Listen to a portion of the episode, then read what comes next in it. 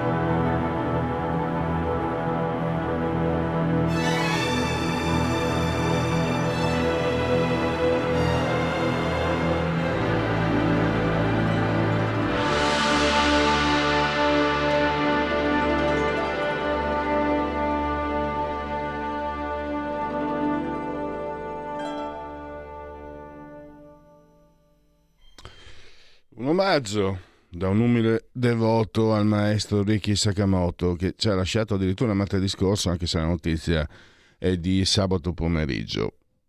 Un umile devoto che conosce il maestro, la musica del maestro, dal 1977. Non siamo in tanti in Italia, mi ricordo quando mio amico maestro di, di, di stili musicali e musicista... Um, eh, fece arrivare dagli Stati Uniti di importazione il primo disco degli Yellow Magic Orchestra, dove c'era anche il manifesto loro in, delle loro intenzioni e eh, con grande umiltà anche eh, ringraziamenti e riferimenti ai Kraftwerk. Bah, finiamola qui perché adesso invece andiamo a parlare, oggi parleremo, parleremo di linguaggio, parleremo di, di censure e poi parleremo anche con un esperto come Luigi Curioni eh, lo sapete, mh, mm, il garante eh, per eh, la concorrenza ha bloccato eh, chat GPT, spero che la pronuncia sia giusta. Elon Musk ha chiesto, ha fatto un manifesto con mille, altri mille esperti, ha chiesto pubblicamente di sospendere la ricerca perché sta eh, andando oltre la ricerca sull'intelligenza artificiale.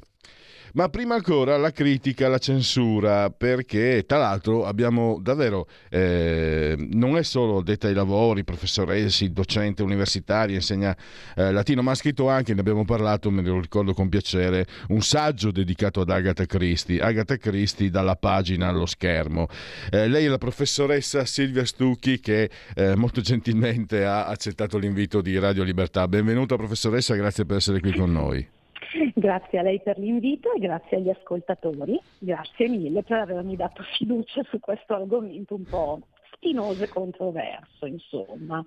Ecco, uh, questa sensibilità moderna che porta a epurare uh, termini che possono essere uh, sgradevoli al lettore di oggi. Io vengo al dunque, poi entriamo nel merito perché eh, lei è una studiosa di Agatha Christie, quindi censurare Agatha Christie, lei spiega anche un bel articolo su Libero che non va bene, cioè nel senso è la persona sbagliata, eh, era una donna emancipata, assolutamente antirazzista, antirazzista. lei cita anche una, una frase di cronaca di avventura archeologica in Medio Oriente, ma le chiedo anche nella sua veste di, di, di docente, no? di persona che forma le menti, non si rischia con questa censura di creare eh, delle nicchie. Cioè, io immagino, non sono uno scrittore di fantascienza, ma immagino mm-hmm. un mhm. futuro quando ci ritroveremo noi che abbiamo la versione originale di Agatha, dei libri di Agatha Christie certo. e di altri libri ancora. C'è una sorta di, di, di selezione qua. letti esoterici, insomma. Eh, allora, sì.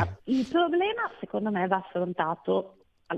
Dal punto di vista dei romanzi di Agatha Christie, che è il focus di cui parliamo oggi, e poi possiamo allargare il discorso a altre forme di censura, di scrittura di testi che non essendo stati interpretati più nel, nel contesto relativamente in relazione al tempo in cui sono stati scritti, eh, eh, certo che possono, potrebbero sembrare come dire, offensivi e discriminatori, ma non sono stati scritti oggi, sono stati scritti 20 secoli fa, 18 secoli fa, 100 anni fa e la prima cosa da considerare quando si legge qualsiasi testo, ehm, quando si valuta qualsiasi espressione artistica, culturale, pensiamo a cosa è successo in una scuola della Florida per una lezione sul Cinquecento e Rinascimento che è costata il posto alla preside perché è stato mostrato il Davide di Michelangelo.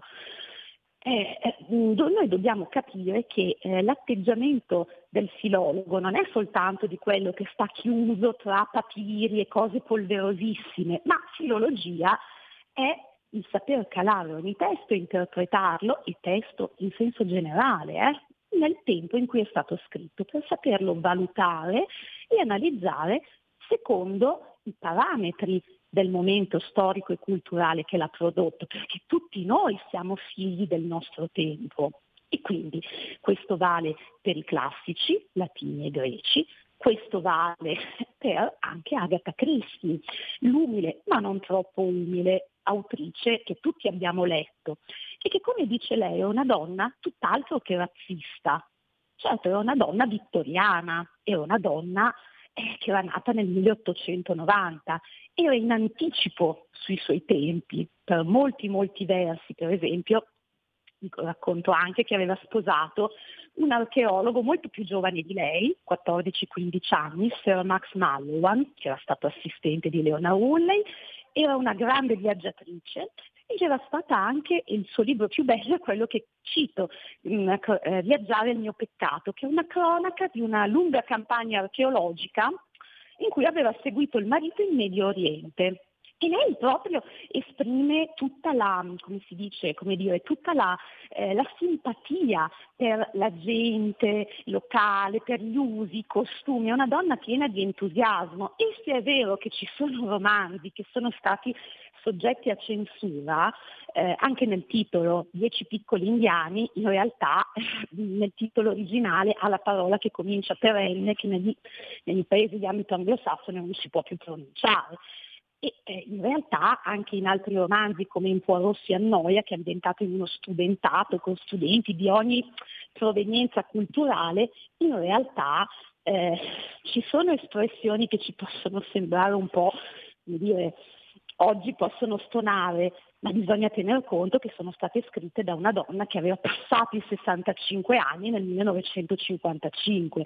E tra le altre cose faccio notare che chi fa una bruttissima fine nei romanzi di Agatha Christie sono sempre le persone che esprimono certi giudizi avventati, come la Lady Westholm della domatrice, che esprime un giudizio sprezzantissimo sono in una campagna archeologica, sono in un viaggio organizzato per le rovine archeologiche dell'Iran, dell'Iraq, pardon, e fa una fine bruttissima, anzi il personaggio più spregevole di tutto il libro, quindi mi sembra veramente un duplice delitto, ecco, descrivere così Agatha Christie.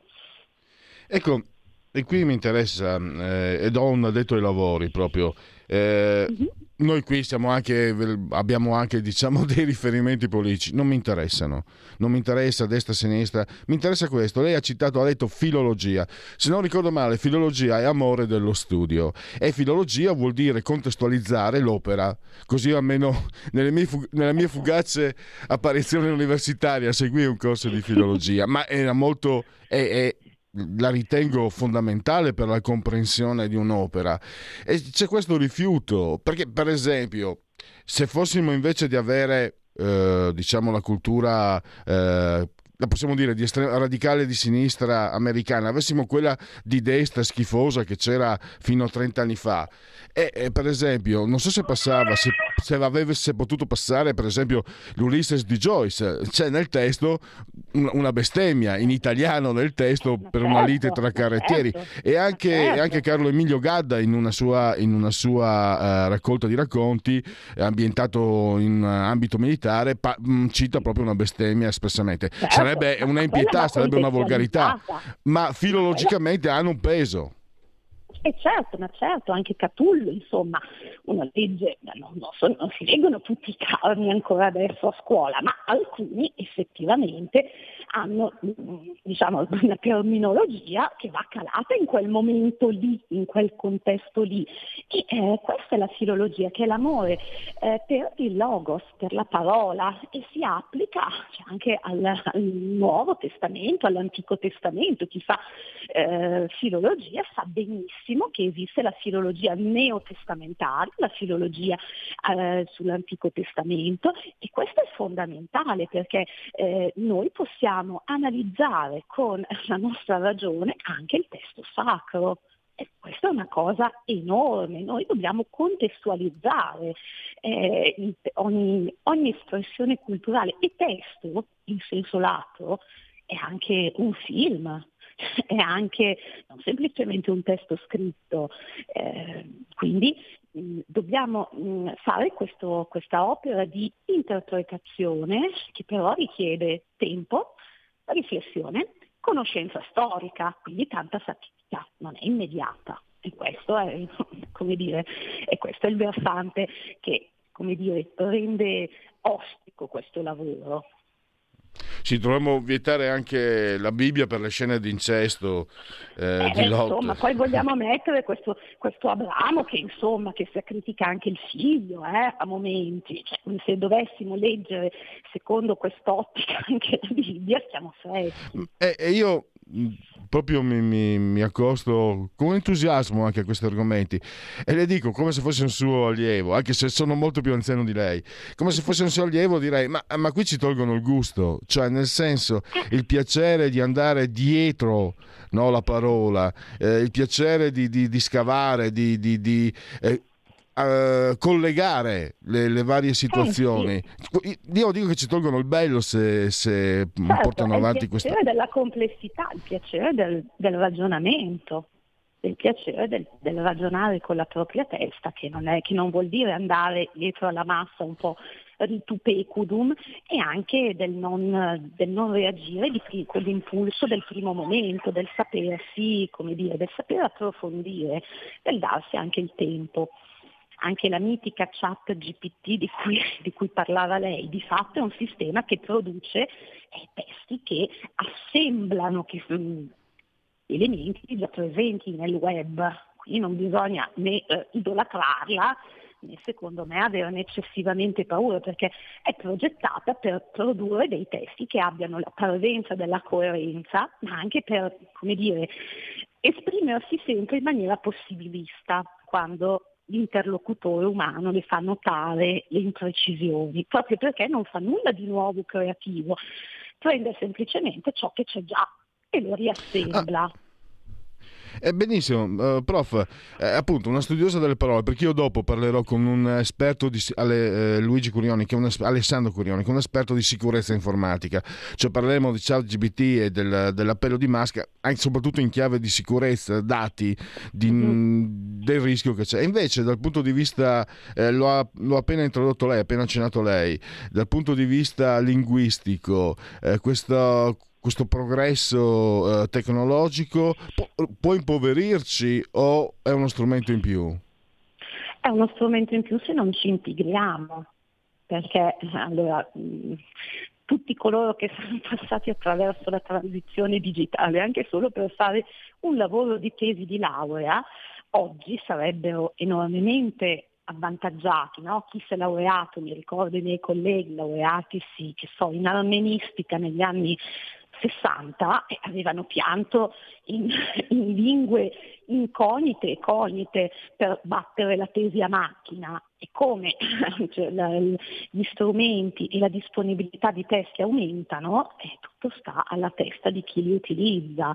Eh, non, non, è, eh, come dire, non è colpevole, diceva un poeta latino, chi ha imparato a forgiare eh, il metallo in forma di spade, colpevole è chi utilizza quelle lame non per tagliare la carne ma per fare la guerra.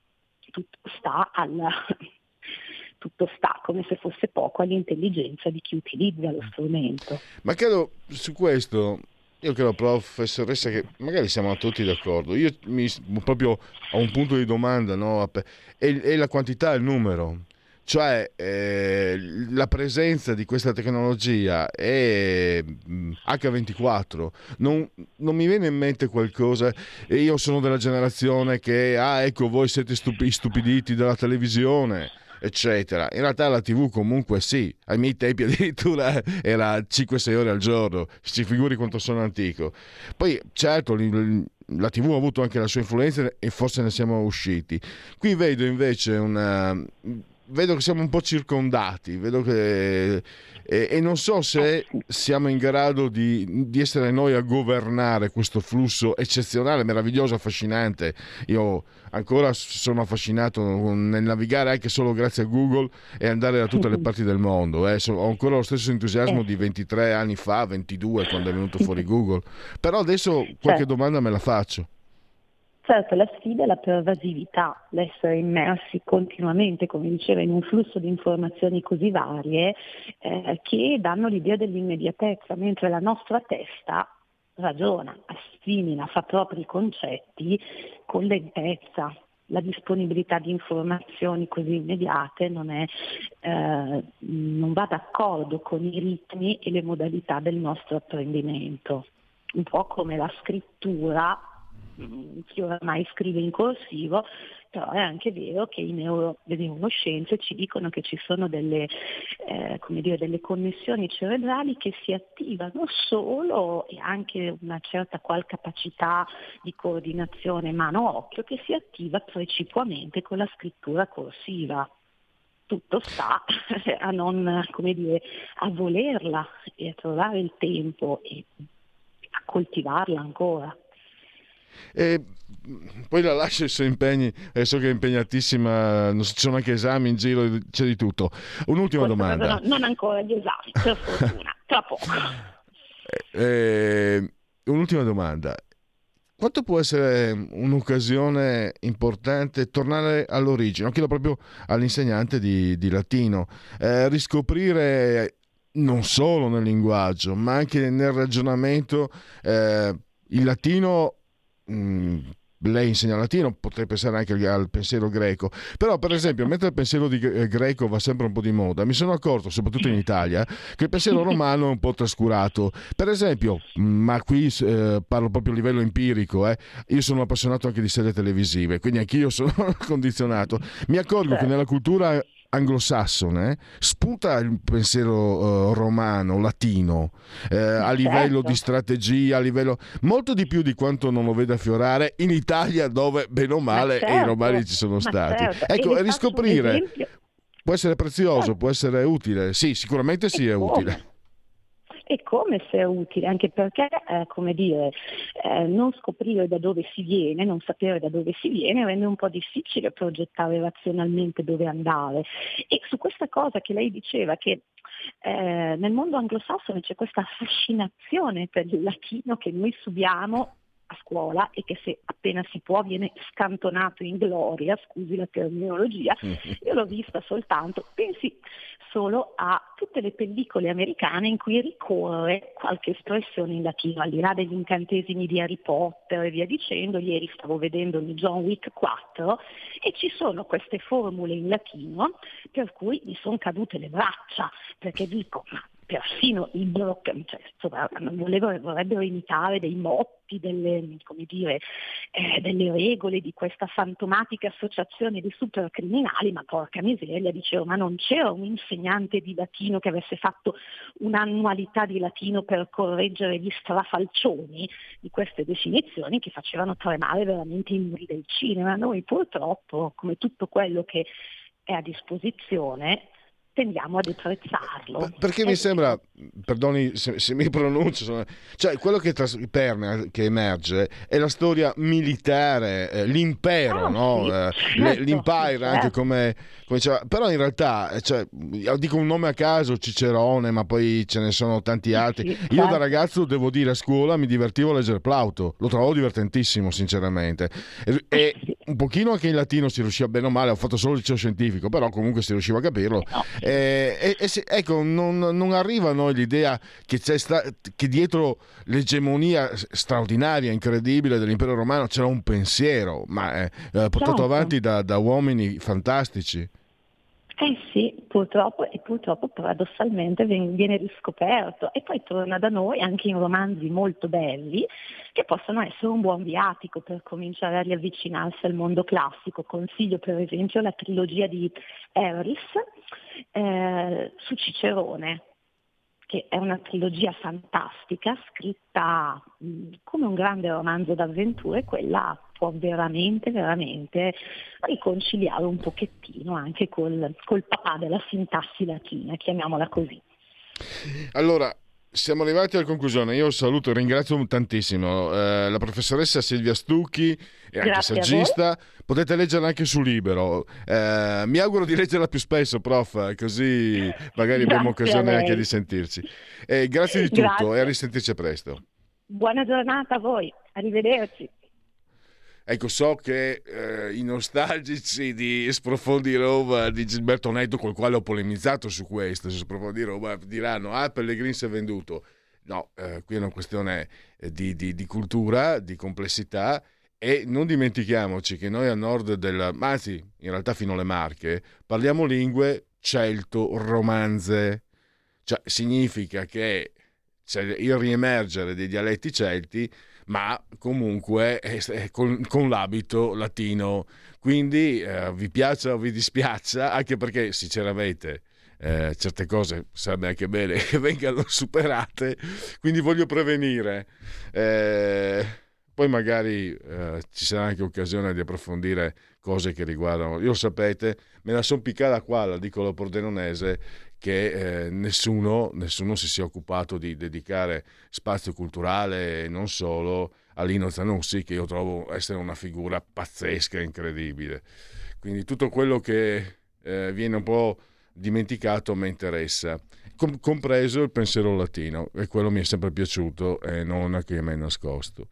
Va bene, dai, eh, continuiamo con l'omaggio al maestro Sakamoto dopo, dopo un brevissimo intervallo. Stai ascoltando Radio Libertà. La tua voce libera, senza filtri né censura. La tua radio.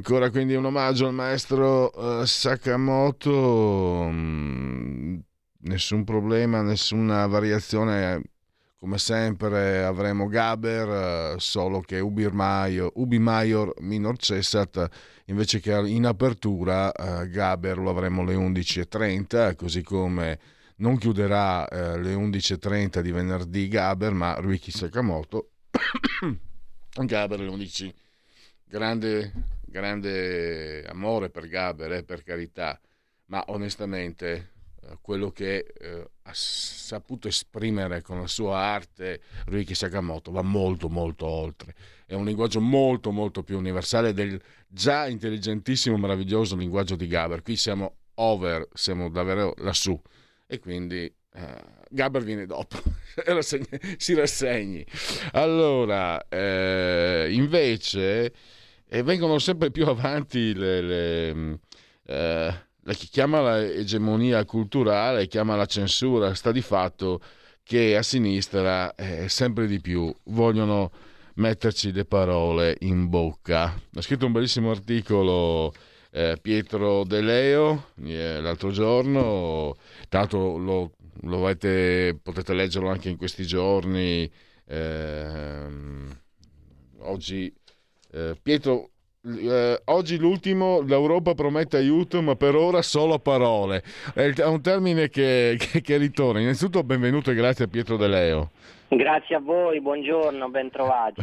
Pietro, non so se sia, guarda un po' i titoli dei tuoi articoli usciti su Libero e sul Tempo. Sì. Uh, il PD chiede le dimissioni, parole inaccettabili. Lì sono per le dichiarazioni di, di La Russa. Sì. La parola, il logos, eh, eh, si capisce che sta a cuore perché è uno strumento di controllo. Eh, e io mh, mm, devo dire che ho cominciato a, cosa, a senti- avere il sentore molti anni fa, quando iniziarono a usare in maniera furbesca, non surrettizia, ma furbesca il termine xenofobo. Come xenofobo? Xenofobo sembra una malattia. Quando ero ragazzo io, Pietro, si diceva eh, rabbioso come un cane idrofobo, no? Ma proprio nel senso certo. spregiativissimo, non so se esiste spregiativissimo, molto spregiativo. E, io dico, ma scusa, xenofobo, vado a vedere anche la definizione, vuol dire una persona che ha dei dubbi sull'immigrazione senza se e senza ma. Xenofobo non ha, eppure loro sa, avvertendo che avevano solo negativo, hanno cominciato a, eh, a colpire, a sminuire, a um, svillanneggiare con ferocia anche, no? perché xenofobo, se c'è un dibattito pubblico, taci tu che sei xenofobo, tanti saluti e via. Adesso si dice c'è omofobo, adesso c'è fascista, taci tu che sei fascista. Eh, partiamo da qui. Sì, ma poi a braccetto con xenofobo va anche islamofobo, che è un altro timbro di censura e di condanna morale, quando invece magari ecco, con, avvers- nei confronti di una religione che ha dei retaggi opposti e per, per, per, molti aspetti incompatibili ai nostri, forse qualche perplessità o anche qualche paura credo sia giustificata. Comunque, vengo alla tua domanda è la sinistra che attraverso la parola sì, utilizza, esercita una forma di controllo, ma esercita anche una forma di eh, nascondimento della realtà e di rimescolamento delle carte del reale.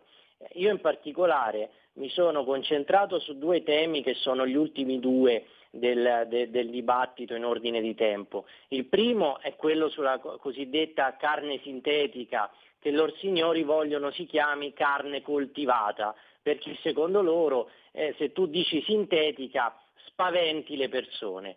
E poi c'è l'utero in affitto che loro pretendono si definisca maternità surrogata o ancora in maniera ancora più soft gestazione per altri. Ecco, questo è il loro atteggiamento che fu eh, peraltro anche denunciato in maniera molto eh, articolata e accattivante dal, dall'intellettuale australiano Robert Hughes, che non è più tra noi, tanti anni fa in un libro che si intitolava La cultura del piagnisteo, la loro, la loro, il loro atteggiamento è quello di creare una sorta di convenzione linguistica che poi copra la realtà dei fatti o quantomeno li mistifichi, ma poi i fatti purtroppo o per fortuna eh, si incaricano di affermare la verità perché non puoi fermare il vento con le mani. Eh, nello specifico tu puoi anche dire eh, carne coltivata, eh, però la realtà di un'evoluzione tecnologica in questo senso, che non sappiamo quanto sia dannosa per la salute, ma sicuramente già sappiamo che è dannosa per il comparto del Made in Italy, che è imprese, eh, che è storia, che è tradizione, che è valore, che è cultura, questo è già comprovato. Quindi tu puoi anche dire carne coltivata, ma il danno non lo riduci. Allo stesso modo tu puoi anche dire maternità surrogata oppure utero in affitto, però nel momento in cui eh, tu consideri la vita umana del concepito come un oggetto che puoi vendere o puoi regalare, eh, eh, il danno che si fa alla vita umana stessa è un danno comprovato e non lo nascondi se cambi il nome della pratica. Tutto questo risulta già di per sé deprecabile, ma lo risulta ancora di più quando viene applicato alle nuove generazioni. A cosa mi riferisco? Questo l'ho scritto anche nel pezzo qualche giorno fa che tu citavi, mi riferisco al fatto che questo principio viene anche applicato al contesto educativo, perché quando con il governo Conte 2 furono cambiati i criteri di giudizio eh, delle, delle scuole primarie, delle scuole elementari, non c'è più, è stato tolto in qualsiasi modo il termine insufficiente, eh, non sufficiente, insomma il livello più basso che c'è in pagella è la dicitura in via di prima acquisizione, cioè tu a un ragazzino non dici guarda eh, hai delle lacune che devi colmare, ti devi impegnare di più, devi... no, in via di prima acquisizione che è un modo per un volemo se bene e andiamo avanti. Questo risulta un nascondimento ancora più grave de, de, de, del senso comune, perché prima o poi se un ragazzo, se un bambino tu illudi eh, di avere delle capacità che non ha, lo illudi di non avere dei ritardi che invece ha, poi prima o poi eh, la, la, la, il confronto con il reale presenta il conto e presenta il conto in maniera molto dolorosa. Quindi questo è tutto il danno di questa mistificazione continua attraverso il linguaggio, attraverso le visioni distopiche e distorte che fanno loro e che, dei, che, che ha veramente delle conseguenze molto gravi sulla società. E ci sono due due punti eh, di forza per, per, questi, per, per, queste figure, per queste posizioni. La prima è eh, hanno loro il controllo. Se un, faccio per dire, uno, un giornalista, un politico di destra, per, eh, di, sì, di destra, per eh, attaccare il pensiero, non so, di, della legge Zan, eh, dice, tre, se 30-40 anni fa avesse detto è una legge di un invertito, non possiamo accettarla, tutto sommato la gente avrebbe riso e sarebbe stato anche dannoso per, avrebbe recato un documento al portatore di quella legge. Adesso se un politico, giornalista di destra, una legge di un invertito, è ucciso, morto, morte sociale, non, anzi anzi probabilmente verrebbe anche indagato e condannato, eccetera, eccetera. Quindi la posizione di potere. E poi anche io ci ho riflettuto, non è che sia infondata, cioè non è che si basi su, mm, sull'astratto, io faccio sempre, mi faccio sempre me, eh, metodo di misura, Pietro. A me, per esempio, devi capire che mh, mm, alla, dalle mie parti, per esempio, quando ero ragazzo, non si diceva la parola cancro, si diceva un brut mal un brutto male. E per esempio sentir parlare, sentir dire neoplasia al posto della parola cancro, eh, io devo essere sincero, eh, preferisco usare la parola neoplasia, preferisco leggere la parola neoplasia. Lo so benissimo che resta quello che è, me ne rendo conto, non sono un illuso, però se alla, se alla gravità della situazione aggiungo anche tutto quello che evoca una parola pesante come cancro, e allora anch'io divento politicamente corretto. Però ecco, la differenza tra me e costoro è che io non, non voglio censurare nessuno, mai, cioè, assolutamente, sono per, per la libertà assoluta, sono un antiproibizionista a 360 gradi, quindi, però io su di, su di me eh, vedo che ho questo effetto, vedo che c'è questo effetto della parola. Sì, sì, ma eh, tu hai messo in evidenza un fatto molto importante. Quando dici io non è che vado a, a rompere le scatole agli altri eh, per, il, per, per il termine che usano, e invece loro ne fanno una questione morale, cioè loro ne fanno una questione morale, moralistica, eh, quasi a voler imporre un divieto nell'utilizzo del linguaggio, eh, divieto che poi non cambia le cose perché anche come tu dici eh, io preferisco usare la parola neoplasia invece che cancro, poi la sostanza non cambia. eh, ognuno sta alla scelta di ognuno definire le cose eh, come sono però l'importante è che non perdiamo mai il, il, il, senso vero di quello che andiamo a definire. E invece loro utilizzano questa specie di cortina fumogena linguistica per mascherare e questa è la cosa grave. E la cosa ancora più grave è che utilizzano la categoria censoria e moralistica sugli altri se non utilizzano dei termini che sono graditi al loro racconto. Questa è veramente la cosa. È, anche questa una forma di intolleranza. No? Perché io devo usare, no, devo parlare pulito, devo parlare, no, pul- anzi no, perché comunque dire utero in affitto è pulito, non è una parolaccia, eh, dire carne sintetica è pulito, devo parlare come dicono loro per accompagnare quell'idea eh, dolce che loro hanno delle cose che magari non corrisponde alla verità. Mm.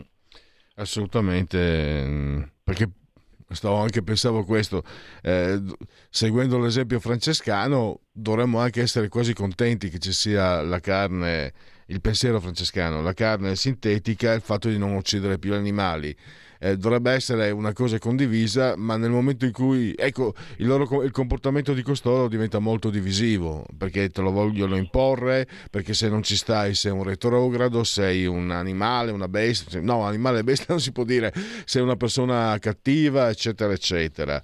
E perché oltre alle parole, no, eh, questi personaggi di cui parliamo, le loro posizioni, vogliono anche controllare il pensiero, non solo le parole. E ritorno proprio a un tuo articolo, eh, quello che è successo con la barcaccia a Roma. Cioè, sì. il segretario di un partito, Ellis Lane, che difende i teppisti, guarda che, guarda, io posso dirti, parliamone anche, eh, addirittura, però un segretario di partito che prende una posizione come quella dovrebbe essere eh, fucilata politi- mediaticamente parlando, perché in sé è un gesto inappropriato, è un gesto estremo. Sei segretario di un partito che esprime tutte le sensibilità di quel partito, è un partito grande con la storia del PD, ne ha diverse. Lei prendendo posizione verso i teppisti dovrebbe dare le dimissioni da segretaria di partito. Quindi io non contesto quello che dice, contesto la posizione.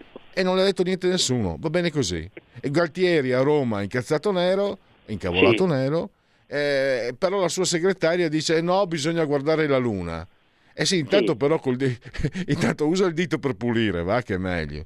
Eh no, no, ma, eh, ma infatti vedi qua si, si, definisce la differenza tra i sindaci che, eh, voglio dire, io su Gualtieri ho no, non una riserva, ma ne ho 100 milioni per come gestisce svariate cose, però i sindaci hanno il, la presa sul territorio e sanno quello che vuol dire quando arrivano questi che ti buttano il liquido sulla barcaccia e non è neanche detto, cioè questa roba della vernice indelebile, io leggevo, eh, scusami, cancellabile, rimovibile, io leggevo alcune, alcuni rilievi di tecnici sulle agenzie che dicono che in realtà non è detto che non ci siano anche dei microdanni impercettibili all'occhio nudo ma che comunque sono sostanziali. A parte questo c'è la differenza tra chi vive il territorio, chi vive anche lo stesso Nardella che si era lanciato su quelli, sempre anche lui sindaco del PD, che avevano imbrattato Palazzo Vecchio, e chi invece eh, fa una politica molto orientata sul, sull'ideologia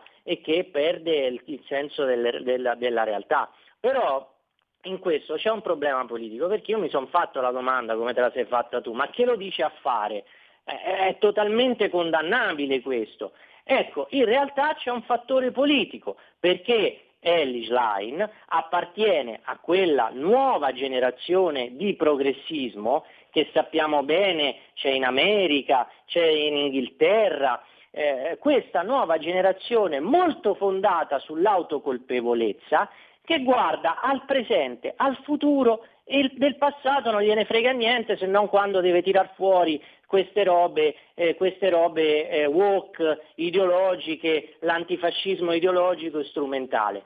Fosse per loro i monumenti li butterebbero giù tutti, ma lo sai perché? Perché ovviamente i monumenti fatti, realizzati 300 anni fa, 200 anni fa o addirittura 1000 anni fa sono tutti monumenti realizzati con l'utilizzo di schiavi, di persone eh, soggiogate, di persone mal pagate, di persone senza diritti. Quindi la loro ideologia la loro ideologia va a quello. La cancel culture cos'è? È quella roba lì che, che butto giù il monumento perché è stato, è stato magari finanziato da, da, da, una persona che aveva in America, no? da una persona che aveva degli schiavi eh, de, de, che, nelle piantagioni di cotone.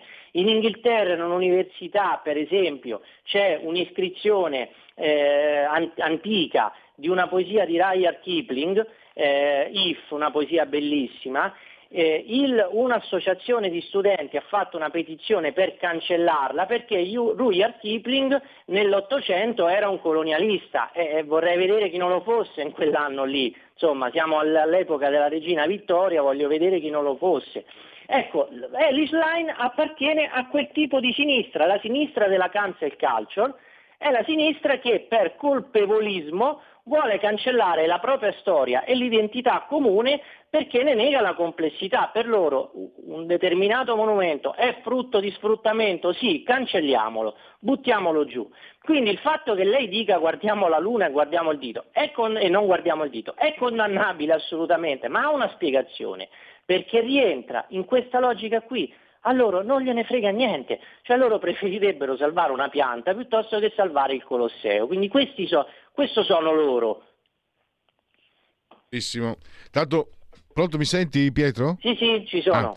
Ah, siamo in chiusura. Due cose. La prima, però loro si sono dimenticati che hanno alle spalle la storia comunista con Stalin, eh, i pogrom, i campi di concentramento per gli ebrei, certo. eccetera, li hanno fatti loro. Quello, quello, se uno glielo ricorda, eh no, ma noi abbiamo lottato per la libertà, per la liberazione d'Italia. Sì, sì, però stavate dalla parte di, di Stalin, avrei qualcosa da dire. Poi, eh, su Gualtieri, eh, io spero, anzi anzi sono sicuro che, che, visto la tua grande disponibilità, una delle prossime interviste la dedichiamo solo al mistero Galtieri, perché prima quando c'era la Raggi sindaca, e sai che io detesto i 5 Stelle, la, io mi ricordo, non guardo quasi mai i telegiornali, certe volte c'era il TG5 della sera che iniziava alle 8.20, finiva alle 8.35 i servizi contrari alla, in prima serata, cosa mi fai vedere la, eh, Roma e basta?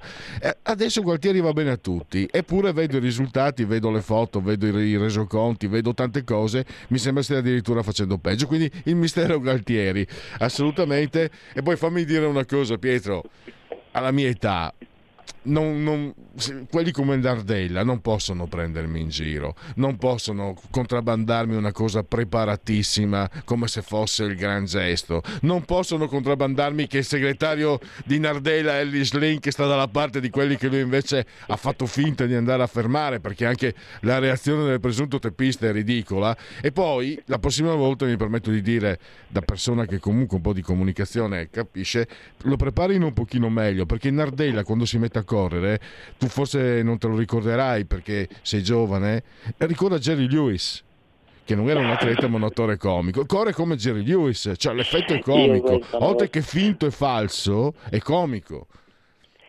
Quindi... Io questo non lo so se fosse preparato o meno, c'è chi lo dice, io non, non so che dirti, io prendo per buono, voglio prendere per buono quello che ha detto lui. Però ecco, insomma, che loro abbiano questo tipo di problema, questo cortocircuito al loro interno, mi pare chiaro, ed è una delle tante cose che devono risolvere. Allora, intanto noi dobbiamo risolvere, dobbiamo chiudere per, per, termini di spazio. Ringrazio ancora Pietro De Leo, lo possiamo leggere ogni giorno su Libero e sul Tempo. Grazie di tutto Pietro e a risentirci presto. Grazie, alla prossima. Segui la Lega è una trasmissione realizzata in convenzione con La Lega per Salvini Premier. Allora, qua vedo... E cosa succede oggi? È tutto bloccato? Abbiamo dei problemi? Eh, beh, vado, vado, a memoria. Eh, c'è qualche problema con il sito, che mm, evidentemente ci sono lavori in corso lo sapete, legaonline.it, segui la Lega prima che la Lega segua te alla Marciana o seguisca te alla Pellegrina, ma è anche secondo Sintassi, secondo Santa Sintassi, ti è. E poi potete iscrivervi, è molto semplice, molto facile, si versano 10 euro, si può fare anche tramite PayPal per PayPal, se almeno vi necessità che siate iscritti a PayPal per PayPal, il codice fiscale e gli altri dati richiesti, vi verrà quindi recapitata la magione per via postale la tessera Lega Salvini Premier. Se di mezzo ci sono le poste italiane, raccomandati eh, ampi e mm, profondi gesti apotropaici sia alle femminucce che ai maschietti, perché con poste italiane purtroppo si è nelle mani della sorte. Diciamo che è come vincere un biglietto alla lotteria quando ti viene recapitato in tempo qualcosa da poste italiane. Da quelle parti lì, insomma, se non è come la lotteria, purtroppo. Poi eh, il gesto di autodeterminazione civica è una scelta libera che non ti costa nulla, indica nella tua dichiarazione dei redditi, scrivi il D43 per sostenere l'attività politica della Lega, Salvini Premier, di, di Domodossola, quattro come i moschettieri, i cavalieri dell'Apocalisse, le stagioni, come volete voi, tre invece è assolutamente il numero perfetto. E poi vedo alle 12.20 il senatore Massimo Garavaglia, dove sarà? Lì non si vede. All'aria che tira l'HCT che credo sia sulla 7 eh, alle 12.20 sì, l'aria che tira. Ah con Mirta Merlino no? se non sbaglio. Quella che si mette in ginocchio vabbè Ah, si, è messa, si, è messa, in ginocchio per uh, Black Lives Matter, no? ha fatto il giro del globo, molti a destra l'hanno presa per il sedere, giustamente.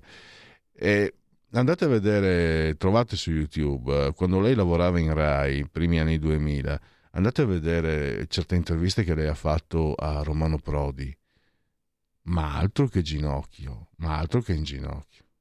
Ma persino Lerner, toccati mano, adesso tutti ti chiamano presidente, no? Vi ricordate la leggendaria intervista di Gad Lerner, i giornalisti con la schiena di toccati era dopo le primarie del 2005, toccati mano, adesso tutti ti chiamano presidente. E... Ehm, no, non è una presa in giro sessista, anzi il contrario, perché come ha scritto eh, Carmen Liera Moravia pare che eh, Gad Lerner sia iperdotato, lei ha avuto una relazione, pare che eh, sia ricco de, di quella tra tutte le virtù la più indecente, quindi non è sessismo, lo prendo in giro per come parla, loro prendono in giro tutti e noi insomma un pochino. E poi comunque se andate a vedere non si trova più la cancellata, però io ce l'ho da qualche parte. Toccati mano, e tutti chiamano presidente. Ecco, Mirta Merlino è andata anche oltre, è andata anche oltre è proprio è quasi religiosa nell'intervista a Romano Prodi. Vabbè, questi qua sono quelli bravi. Vabbè. Paolo Tosato, senatore della Lega, eh, questa sera alle 22.10 su Radio Cusano TV. Che tra l'altro qui mi sembra... Eh, assomiglia in modo, è un complimento eh, se, um, all'autore di, di Lupo Alberto.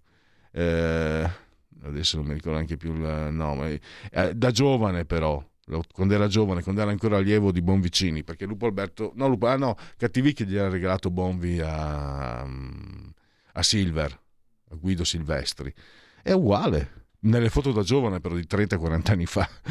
Eh, Claudio Durigoni invece domani pomeriggio alle 17.15 sottosegretario al lavoro eh, senatore della Lega Salvini Premier a Sky TG24. 11.30 in tempo sia per chiudere eh, Segui la Lega Sassofi, time out, riprendiamo, parliamo di sicurezza, parliamo di questa chat GPT. Segui la Lega è una trasmissione realizzata in convenzione con La Lega per Salvini Premier.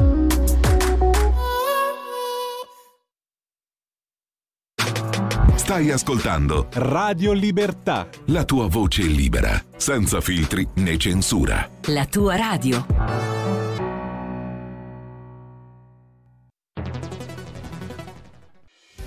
Quotidiano di Sicilia, il quotidiano d'Italia, l'informazione che ribalta i luoghi comuni, una vera visione dei fatti, l'Italia vista da sud.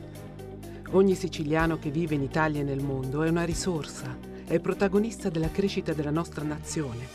Dai forza alla crescita della nostra isola, abbonandoti al QDS digitale più archivio a soli 99 euro annui. Quotidiano di Sicilia, il quotidiano d'Italia, una scelta di valore.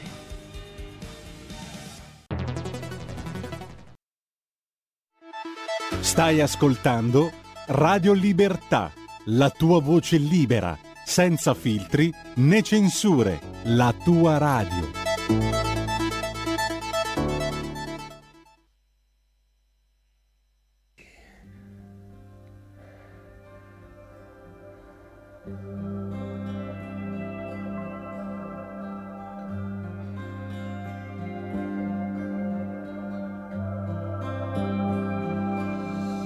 No, non muovetevi, c'è un'aria stranamente tesa,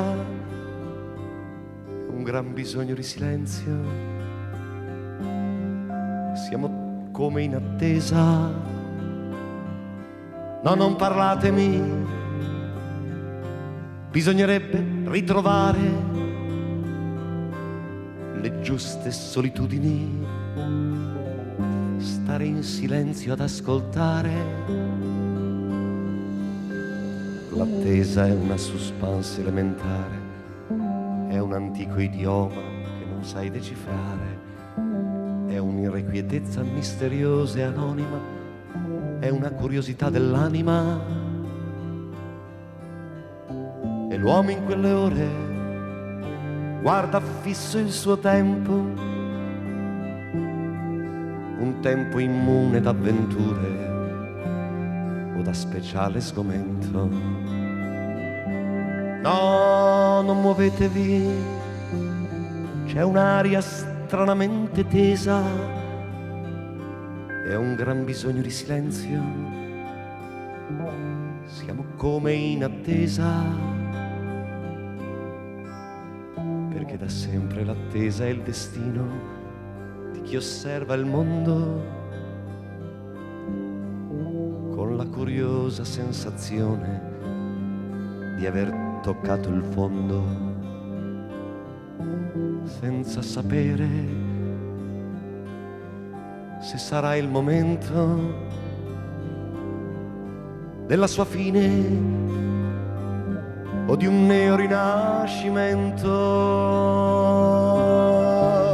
Disturbatemi, sono attirato da un brusio che non riesco a penetrare, non è ancora mio, perché in fondo anche il mondo nascente è un po' artista, predicatore e mercante e pensatore e automobilista, il nuovo qualunquista, guarda anche lui il presente, un po' stupito di non aver capito niente. L'attesa è il risultato, il retroscena di questa nostra vita troppo piena è un andar via di cose dove al loro posto c'è rimasto il vuoto, un senso quieto e religioso in cui ti viene da pensare, lo confesso, ci ho pensato anch'io, al gusto della morte o dell'oblio. No, non muovetevi, c'è un'aria stranamente tesa e un gran bisogno di silenzio. Siamo tutti in attesa.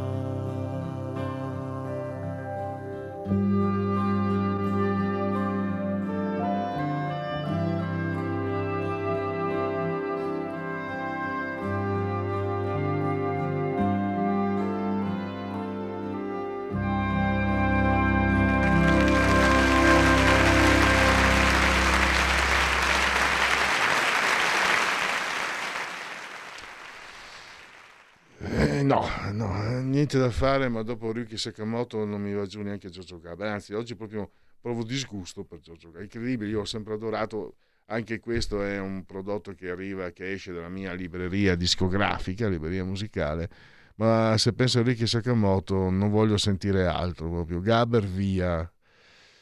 Vabbè, superiamo il sentimento d'assenza tra l'altro aveva reso noto di essere seriamente malato molti, già un bel po' di anni fa, il maestro giapponese che ci ha lasciato martedì scorso, eh, anche se la notizia poi, ve l'ho detto, è uscita nel pomeriggio del sabato. Andiamo oltre invece perché andiamo alla strettissima cronaca, ma è una cronaca che guarda anche il nostro futuro, la comunicazione, l'intelligenza artificiale. Se se ne preoccupa persino Elon Musk che ha chiesto di sospendere le ricerche de, sulla, sull'intelligenza artificiale per sei mesi. Tra l'altro lui ha, ha chiesto anche di fermare ChatGPT, che guarda caso però interessa la Microsoft, Microsoft che è sua concorrente. Quindi, vabbè, bisogna anche lì eh, capire qui protest eh, certi, certe, certe, posizioni. Però sta di fatto che lo scenario Terminator, lo chiama qualcuno, eh, non possiamo dire che non ci sia una, un, una situazione di, di, che sembra quasi di, eh, totalizzante della presenza della, mm, dell'intelligenza artificiale appunto nelle nostre vite. Il uh, garante della privacy ha sospeso ChatGPT perché io ho letto delle critiche come al solito, no? Quando qualcosa ha odor di sinistra, subito quelli di destra o, e viceversa. Purtroppo il politicare tutto, il politicizzare tutto rovina. Eh, mi domando però quanto abbia, avuto, quanto abbia torto perché eh, dice il garante della privacy ci sono state delle fuoriuscite di dati, ci sono degli utenti che, di ChatGPT che non sono a conoscenza eh, di determinate situazioni per, i, per, le quali i loro dati potrebbero, essere, potrebbero finire dove loro non vorrebbero. Quindi facciamo così, diamo la parola a un esperto come Alessandro Curioni che quindi ci spiega un po' se il garante fa bene, in, in, quali rischi stiamo correndo, se addirittura il creatore di Tesla ha ragione o sta esagerando. Benvenuto ad Alessandro Curioni, esperto di intelligenza artificiale, saggista, ha scritto anche ormai diversi, diversi libri su questo tema. Benvenuto, dottor Curioni. Buongiorno, buongiorno a lei e a tutti i radioascoltatori. Ecco, eh, so che lei dovrebbe essere in collegamento Skype, io non la vedo perché qui è tutto rotto, non, non funziona nulla, però l'importante è che io riesca a sentirla e che lei senta me. Allora, eh, il provvedimento del, del, garante della privacy, dottor eh, Curioni, è esagerato o invece ha le sue motivazioni?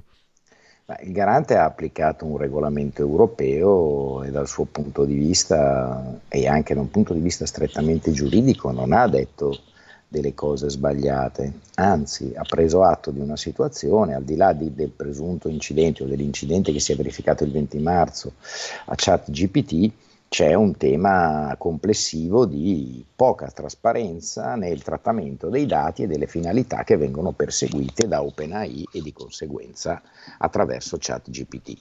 E quello che mi ha così un po' sconcertato è stata la reazione di tantissime persone, che è stata un po' eh, eh, la reazione eh, di quando si stanno tanto divertendo con un giocattolo poi improvvisamente arrivano i genitori e gli dicono che con quel giocattolo non si può più giocare. Eh, eh, si lamentano e, queste lamentele paradossalmente eh, hanno preso spunto dal fatto che il garante non sia interveni- intervenuto in altri ambiti che ledono i diritti degli interessati, tutte quelle telefonate che noi riceviamo continuamente, ci propongono investimenti o di cambiare gestore o di fare un sacco di cose. Mm, tutto giusto, però è anche vero, e, e qui ritorno al parallelismo con i genitori, che i genitori ti proibiscono di fare una cosa eh, perché probabilmente intravedono delle differenze sostanziali. La risposta del bambino tipicamente è quella di sciorinare tutte quelle cose che fino a quel momento gli sono state concesse, quindi per analogia ritiene equiparabili. Facciamo un esempio. Eh, eh, il bambino è cresciuto e eh, va in bicicletta e adesso vuole il motorino. Mm, bene, e i genitori gli dicono no.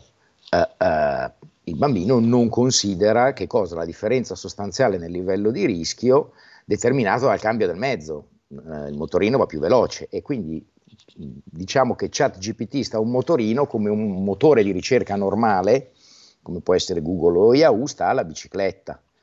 E, quindi il fatto che io tolleri eh, le biciclette non implica che io tolleri il motorino. Questo è un po' secondo me la cosa che mi ha spiazzato eh, onestamente l'intelligenza artificiale presenta grandissime opportunità, ma come al solito ci sono grandi opportunità e inevitabilmente ci sono grandi rischi. Il garante si è concentrato sui rischi legati al trattamento dei nostri dati personali eh, e questo è quanto. Eh, ho letto nella lettera che ha scritto uh, Elon Musk fa riferimento anche ai 23 principi di, spero che la pronuncia sia giusta, Asilomar, che sono stati stilati nel 2017, un po' eh, disegnano il perimetro scientifico, etico, valoriale della ricerca tecnologica, l'ho riassunto un po' con parole mie. Secondo questi principi, eh, questi principi eh, stabiliscono quanto sia importante la ricerca tecnologica Ecco, un'altra sua valutazione, dottor Curioni. Elon Musk eh, che chiede la sospensione. Io ho detto, ChatGPT interessa, pare voglia investirci 10 miliardi, mi sembra, eh, Microsoft, che è concorrente di, di Musk a pensare male faccio peccato malazzecco oppure proprio il fatto che Elon Musk ci sono insieme a lui altri mille tra ricercatori, esperti, manager che hanno firmato questa lettera che è stata pubblicata dal Future of Life Institute. E poi lui chiede una pausa di sei mesi, ma è praticabile una pausa di sei mesi tra l'altro? E in alternativa lui domanda che ci sia anche un controllo, una collaborazione con i governi perché lui dice ci sono persone che non sono state votate da nessuno ma che che possono condizionare pesantemente le nostre scelte, eh, implicitamente anche quelle politiche. Una allora, io Elon Musk eh, mh, ho sempre fatico un, un po' a capire eh, se lo fa o se lo è, mi faccia dire in questo modo. Dunque lui ha sostenuto l'iniziativa OpenAI fin dall'inizio e poi apparentemente si pente e chiede una moratoria sull'intelligenza artificiale. Io personalmente non riesco a fare a meno di pensare che sia sempre alla ricerca di essere protagonista sui media. Eh, eh, nel senso che questo suo improvviso, anche se aveva già fatto delle dichiarazioni in senso contrario a uno sviluppo eh, indiscriminato dell'intelligenza artificiale, però, eh, fatemi dire, l'Unione Europea è da anni e ha in pancia un regolamento sull'intelligenza uh, artificiale che dovrebbe regolamentarne l'utilizzo, le, i campi in cui si può utilizzare, quelli in cui non si può utilizzare, uh, uh, la collaborazione dei governi. I governi più che collaborare eh, vogliono cercare di legiferare su questo argomento e, e che la collaborazione debba esserci eh, sarebbe auspicabile, però mh, più che altro dovrebbe essere a partire da realtà come OpenAI.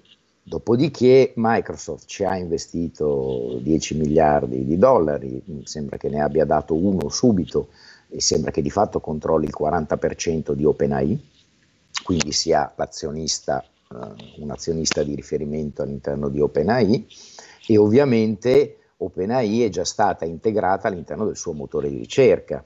Quindi è vero che noi, eh, come dire, il garante blocca ChatGPT, ChatGPT si ripalesa eh, all'interno del motore di ricerca di Microsoft. E io sono certa che Microsoft è molto più, tra virgolette, furba di OpenAI, perché sicuramente ci sarà tutto quello che il garante non ha trovato in ChatGPT a partire di una corretta informativa, a partire raccolta, della raccolta del consenso, a partire di tutte quelle informazioni rispetto alle quali che hanno portato al blocco, tra virgolette, perché in qualche modo ChatGPT si è autobloccata in attesa di rispondere a, a, ai quesiti sollevati dal garante. Eh, eh, è evidente che attorno al tema dell'intelligenza artificiale si scatenerà una gigantesca battaglia commerciale che avrà per protagonista sicuramente Microsoft e prossimamente immagino Google, perché l'applicazione di ChatGPT nell'ambito delle ricerche online potrebbe produrre uno scossone gravissimo in una posizione praticamente di monopolio che è quella che attualmente ha Google come motore di ricerca. Quindi dal punto di vista di quello che ci aspetta dal punto di vista commerciale sappiamo che ci sarà uh, uh, questo scontro. Uh, dopodiché quello che ci aspetta dal punto di vista dell'utilizzo delle intelligenze artificiali credo che inevitabilmente si diffonderanno e come al solito, inevitabilmente, i governi dovranno rincorrere eh, le applicazioni dell'intelligenza artificiale eh, e, rincorrerle anche abbastanza in fretta. Poi eh, la, comunità, la ricerca tecnologica ha un valore inestimabile, ma siamo sempre lì. Non è che noi possiamo continuamente limitarci a guardare le opportunità e a entusiasmarci eh, come i bambini col nuovo giocattolo perché questi sono giocattoli che potenzialmente possono diventare molto pericolosi. E mm, vedo anche c'è un punto. La tecnologia forse non era mai successo così in modo così chiaro. Corre, però dopo c'è tutto il resto. Cioè, per esempio, parliamo di intelligenza artificiale e in Italia tranne qualche centro, la 5G mi sembra debba ancora diventare funzionale, operativo.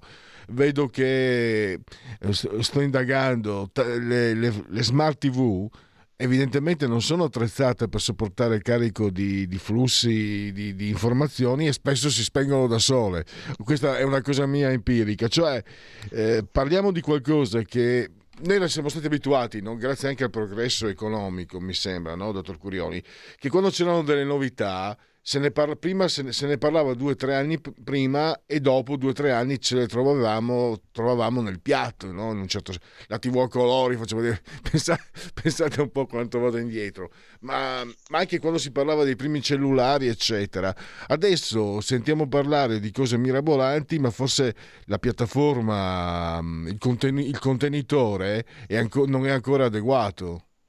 Questo, allora che, sì. questo è, innanzitutto, se, se, ho detto qualcosa di corretto, vorrei, vorrei, la sua opinione su questo. E poi questa, questa, differenza cosa può comportare? Magari il fatto di formarsi delle elite che controllano la, il, il, la, la parte più, più avanzata della ricerca o altro ancora.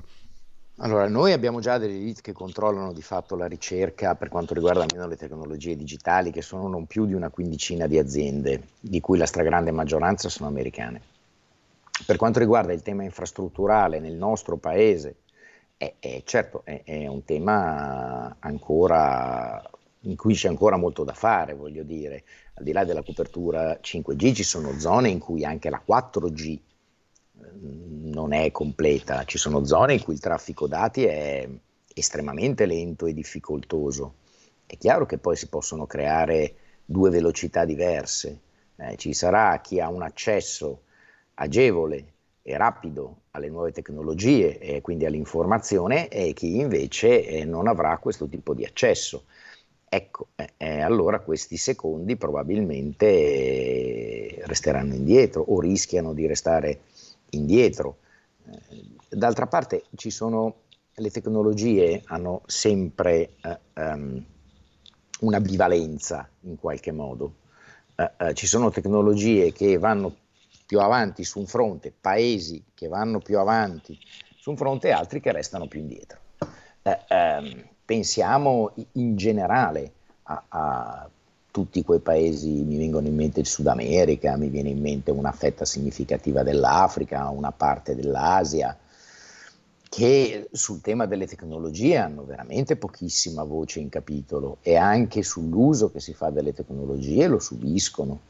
Noi, contem- noi ci immaginiamo adesso, per tornare all'intelligenza artificiale, dei vincoli etici alle intelligenze artificiali, ma ci immaginiamo dei vincoli etici che sono tutti di matrice occidentale ma esistono etiche anche di altre culture che noi non contempliamo minimamente, cioè i principi etici che si stanno studiando oggi da implementare l'intelligenza artificiale sono quelli occidentali, punto, quando in realtà ci sono etiche in tutto il mondo. E noi in qualche modo restiamo sempre eh, o pretendiamo o esigiamo di restare sempre la punta più avanzata e di avere il controllo di tutte quelle che sono le tecnologie che determineranno il nostro futuro. Da un certo punto di vista l'Occidente sta colonizzando progressivamente lo spazio digitale senza la- lasciare alcun tipo di margine di manovra al resto dell'umanità. E questo è, è un pensiero che, che, secondo me è un bel, un bel blocco, questo pensiero, dottor Curioni. Noi però siamo arrivati al termine, direi che è uno spunto di riflessione eh, sul quale sicuramente avremo modo anche di confrontarci ancora. Eh, grazie alla sua disponibilità, io mh, mm, la ringrazio e grazie ancora e a risentirci a presto ad Alessandro Curioni. Grazie a lei, buona giornata a tutti.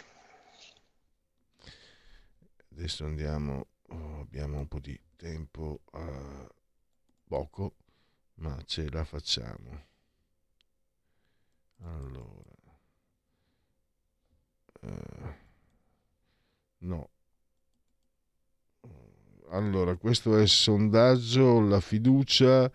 Ehm, allora, Fratelli d'Italia 28,7, PD 20,5, 5 Stelle 15, Lega 9, Calenda 8,6, Forza Italia 7. Fiducia nei leaders allora, 37,9 per Giorgia Meloni, 35,5 per eh, il, gover- il suo governo. Vediamo. Ah sì, prima l'avevo messa da parte questa, che era simpatica, si parlava delle parole. Ma- un altro maestro, eh, Paolo Conte, in un disco credo del 90, forse era 900, quindi forse un disco addirittura di 32 anni fa, del 1991-92 pesce veloce del Baltico, dice il menù che contorno ha torta, che per contorno ha torta di mais e poi ti servono polenta e baccalà. E poi abbiamo questo invece è Istat, fatturato dell'industria, dato Istat, eh, si stima che diminuisca dell'1,1% in termini congiunturali, registrando una dinamica negativa su entrambi i mercati, meno 0,3 su quello interno e meno 2,6 su quello estero. Chiuso. E poi i, i prezzi. Prezzi al consumo, sempre dato Istat, nel mese di marzo 2023 l'indice nazionale dei prezzi eh, registra una diminuzione dello 0,3 su base mensile e un aumento del 7,7 su base annua da più 9 del mese precedente, più 9,1. Chiudiamo e poi abbiamo l'ultimo sondaggetto. Questo è Euromedia, allora alla latina Euromedia oppure all'anglosassone Euromedia Research e poi eh, abbiamo Fratelli d'Italia 28,7, PD 20,5, 5 Stelle 15, Lega 9, eh, Calenda 8,6, Forza Italia eh, 7 e poi i problemi, da, di, i maggiori problemi, allora inflazione, aumento dei prezzi 48,6, gli immigrati, gli sbarchi 26,2, le tasse alte 24,8, le liste di attesa mh, per, per la sanità 21,7, la guerra che non presenta via d'uscita 20,6, l'illegalità dilagante 16,5 e l'evasione fiscale la mancanza di una visione per la generazione dei più giovani 15,8, la crisi delle aziende che delocalizzano 15, la gestione dei fondi PNRR 13,7, gli scippi, la microcriminalità se ne preoccupa il 10,4% della popolazione, le difficoltà del governo di farsi ascoltare in Europa 9,4, il reddito di cittadinanza della sua gestione 8,5, la precarietà delle infrastrutture 8,1, la crisi delle banche 6,9, la crisi della politica nazionale dei partiti 5,7, le mancate soluzioni per il bonus 110%, 5,4, le code per fare un passaporto, la burocrazia in generale 4, i rapporti USA-Cina 3,7. Chiudiamola qui e partiamo con eh, i genetriaci. La verità è che sono cattivo, ma questo cambierà. Io cambierò. È l'ultima volta che faccio cose come questa. Metto la testa a posto, vado avanti, rigo dritto, scelgo la vita. Già adesso non vedo l'ora. Diventerò esattamente come voi. Il lavoro, la famiglia, il maxi televisore del cazzo, la lavatrice, la macchina, il CD e l'apriscatole elettrico. Buona salute, colesterolo basso, polizza vita, mutuo, prima casa, moda casual, valigie, salotto di tre pezzi, fai da te, telequiz, schifezze nella pancia, figli, a spasso nel parco, orario d'ufficio, bravo a golf, l'auto lavata, tanti maglioni, Natale in famiglia, pensione privata, esenzione fiscale, tirando avanti, lontano dai guai, in attesa del giorno in cui morirai. Genetriaci, ricorrenze del decimo e commemorazioni del decimoquarto giorno di eh, Germinale, mese del calendario repubblicano. Per tutti è un lunedì, lunis 3 di aprile, anno domini 2023 o 2023 che dir si voglia. Alcide De Gasperi, politica vuol dire realizzare. È, è un trentino originar- originariamente era De Gasperi attaccato, poi ha fatto come De Benedetti per darsi un tono di nobiltà. Quando ero ragazzo mi ricordo che con un amico si scherzava, dicevo che De Benedetti c'era una foto eh, famigerata o leggendaria di lui in elicottero che andava a comprarsi il Belgio. Sto parlando dalla fine anni 70, 80, metà anni 80, fine anni 80. E mi ricordo un amico, ma scusa, questo qua è un miliardo, ma c'ha la faccia da macellaio Yeah, quella volta non andavo neanche a votare o votavo scheda nulla, quindi non c'era niente di politico. E poi dopo te lo ritrovi dall'altra parte. E ogni tanto magari uno pensa, si illude di aver ragione, ma è sempre un'illusione. Doris Day, la mezza età e la gioventù senza remore e la vecchiaia senza decadimento. Una nomination zero Oscar. Mary Ann Kappelauf si chiamava. Carlo Lizzani, Achtung Banditi e poi eh, Marlon Brando, che insomma non, non, non, c'è bisogno, non è che messo quanti Oscar e quanti nomination, eh, crede che mi applaudirebbero se fossi un bravo idraulico, la forza dei mh, mm, doppiatori italiani, se l'ho sentito in originale Marlon Brando, la è un po' strozzata, eh, invece grazie ai doppiatori eh, ne esce la grande, comunque è sempre stato un gigantesco attore, un uomo di, di una sensualità infinita. Lidia Mena Pace, eh, pacifista, dai, pacifista vera, Lidia Prisca da Novara, Helmut Kohl, l'uomo politico senza ambizione, è come un cane da caccia che resta cuccia, eh, ed era assolutamente giusto. Il cancelliere che ha detto Margaret Thatcher mi fa sempre venire un gran mal di testa la classe pura, la bellezza, il sorpasso, Catherine Spack che non c'è più, Marisa Paredes, una delle muse di Pedro Almodovar, il fiore del mio segreto, la pelle che abito, todo sobra mi madre. Dabroni, Tiziano Sclavi, Dylan Dog. Non prendertela se ti considerano mezzo scemo, si vede che ti conoscono solo a metà. Il figlio d'arte Miguel Bosé Alec Baldwin, antitrampista e assassino, ha ucciso eh, una persona sul set, involontario, però insomma intanto è processato. E poi una nomination zero Oscar per Eddie Murphy, Eddie Murphy una poltrona per due e tanto altro, Valentine. Chiudiamo, non ci sono convenevoli formulaici, ma c'è un ringraziamento speciale come sempre per il grande dottor Federico Borsari, assiso sul controllo di comando e regia tecnica, alla signora Anna Clotilde e Carmela che ci seguono ma ci seguiscono pure dal televisore, il canale 252 e quindi adesso eh, sentirete un po' quello che ci offre questa emittente e tanto grazie per essere sempre con Radio Libertà. Miau.